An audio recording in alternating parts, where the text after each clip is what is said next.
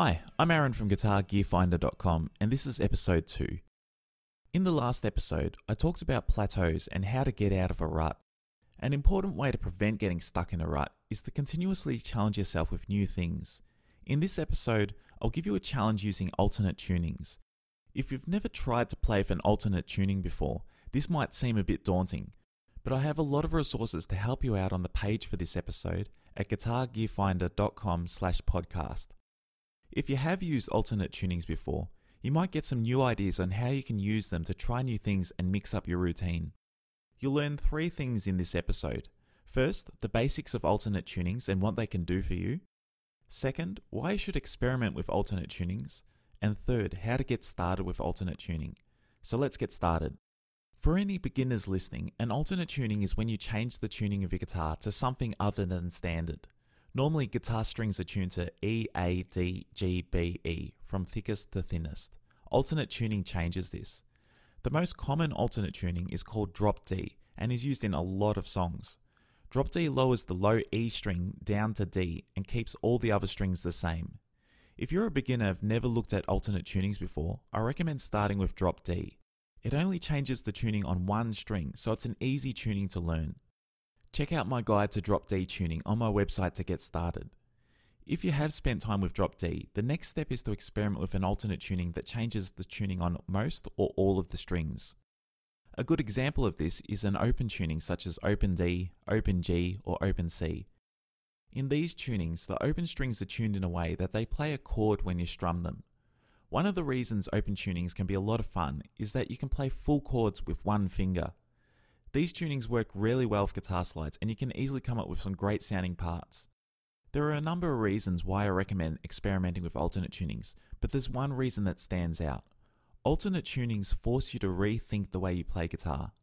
Imagine a guitarist who has never ventured outside of standard tuning. He knows a stack of songs, can easily improvise in any key, and has his technique down pat. But if you give him a guitar tuned to open C, he's going to suddenly feel lost. None of the licks and songs he used to know are playable in this new tuning, and he has no idea what to play. That sounds bad, right? Well, something interesting happens when you're faced with a challenge like this. Some people will immediately throw up their hands in frustration and go straight back to standard tuning. But the guitarists who play around and experiment quickly learn to figure out their way around the fretboard. They might start by noticing that strumming all of the open strings sounds good. Then they figure out they can play good sounding chords with one finger across all of the strings. Then they might figure out how to play some basic riffs in this weird tuning. Eventually, they start coming up with new ideas that sound completely different from anything they've played before. The big reason I recommend experimenting with alternate tunings is that they can open your mind up to new ways of thinking about what you play. You can't rely on memorized licks or patterns because they don't work in different tunings. Instead, you have to try something new. Learning how to play in an alternate tuning from scratch forces you to be creative. Whenever one of my students feels stuck or says they don't feel creative, I'd give them a guitar tuned into something weird that they've never tried before without telling them what the tuning is. In every case, the students will go through the same stages. First, confusion. They'll give me a look as if I handed them a guitar without any strings. Then, they would start fiddling around and try and figure out the tuning. They would try to figure out how to play riffs or licks they already know in this new tuning. Then they would start to feel comfortable and would be able to come up with new ideas. Now, here's the important point when they would go back to their guitar in standard tuning, they would bring with them a new feeling of inspiration and creativity. They would try to relearn those new ideas back in standard tuning or would come up with something similar. In other words, by struggling through learning how to play in a different tuning, they became slightly better guitarists. This is why I recommend mixing things up every now and again with an alternate tuning. It gives you a way of resetting your routine and relearning guitar in a different way. Then, when you go back to standard tuning, you'll go back with a new perspective on your playing. Intermediate and advanced guitarists who have spent a lot of time playing around with different tunings will know what I'm talking about. But if you haven't spent much time with this, it can be hard to understand. The challenge I have for you is to spend at least a few days trying to figure out how to play guitar in an alternate tuning. If you have more than one guitar, set one guitar to an alternate tuning so you can go back and forth between tunings. If you only have one guitar, Challenge yourself to put it in an alternate tuning and stick with it for at least a few days. At first, it will feel awkward or even impossible to play, but if you noodle around and get used to it, you'll start to figure it out. Then you can look at how to play songs written in that tuning, or you can try and come up with your own ideas.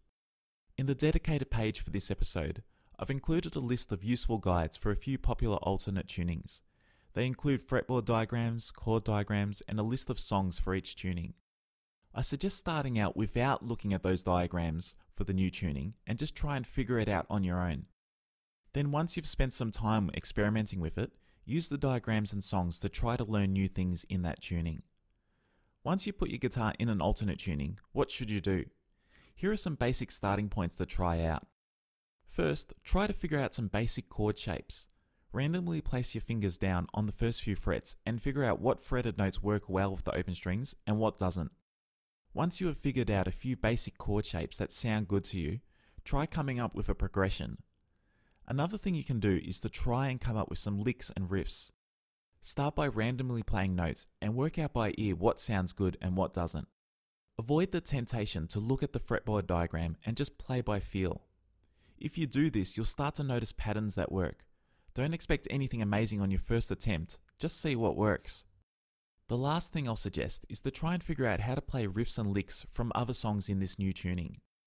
Some parts won't be possible, while others will only need a slight adjustment to play.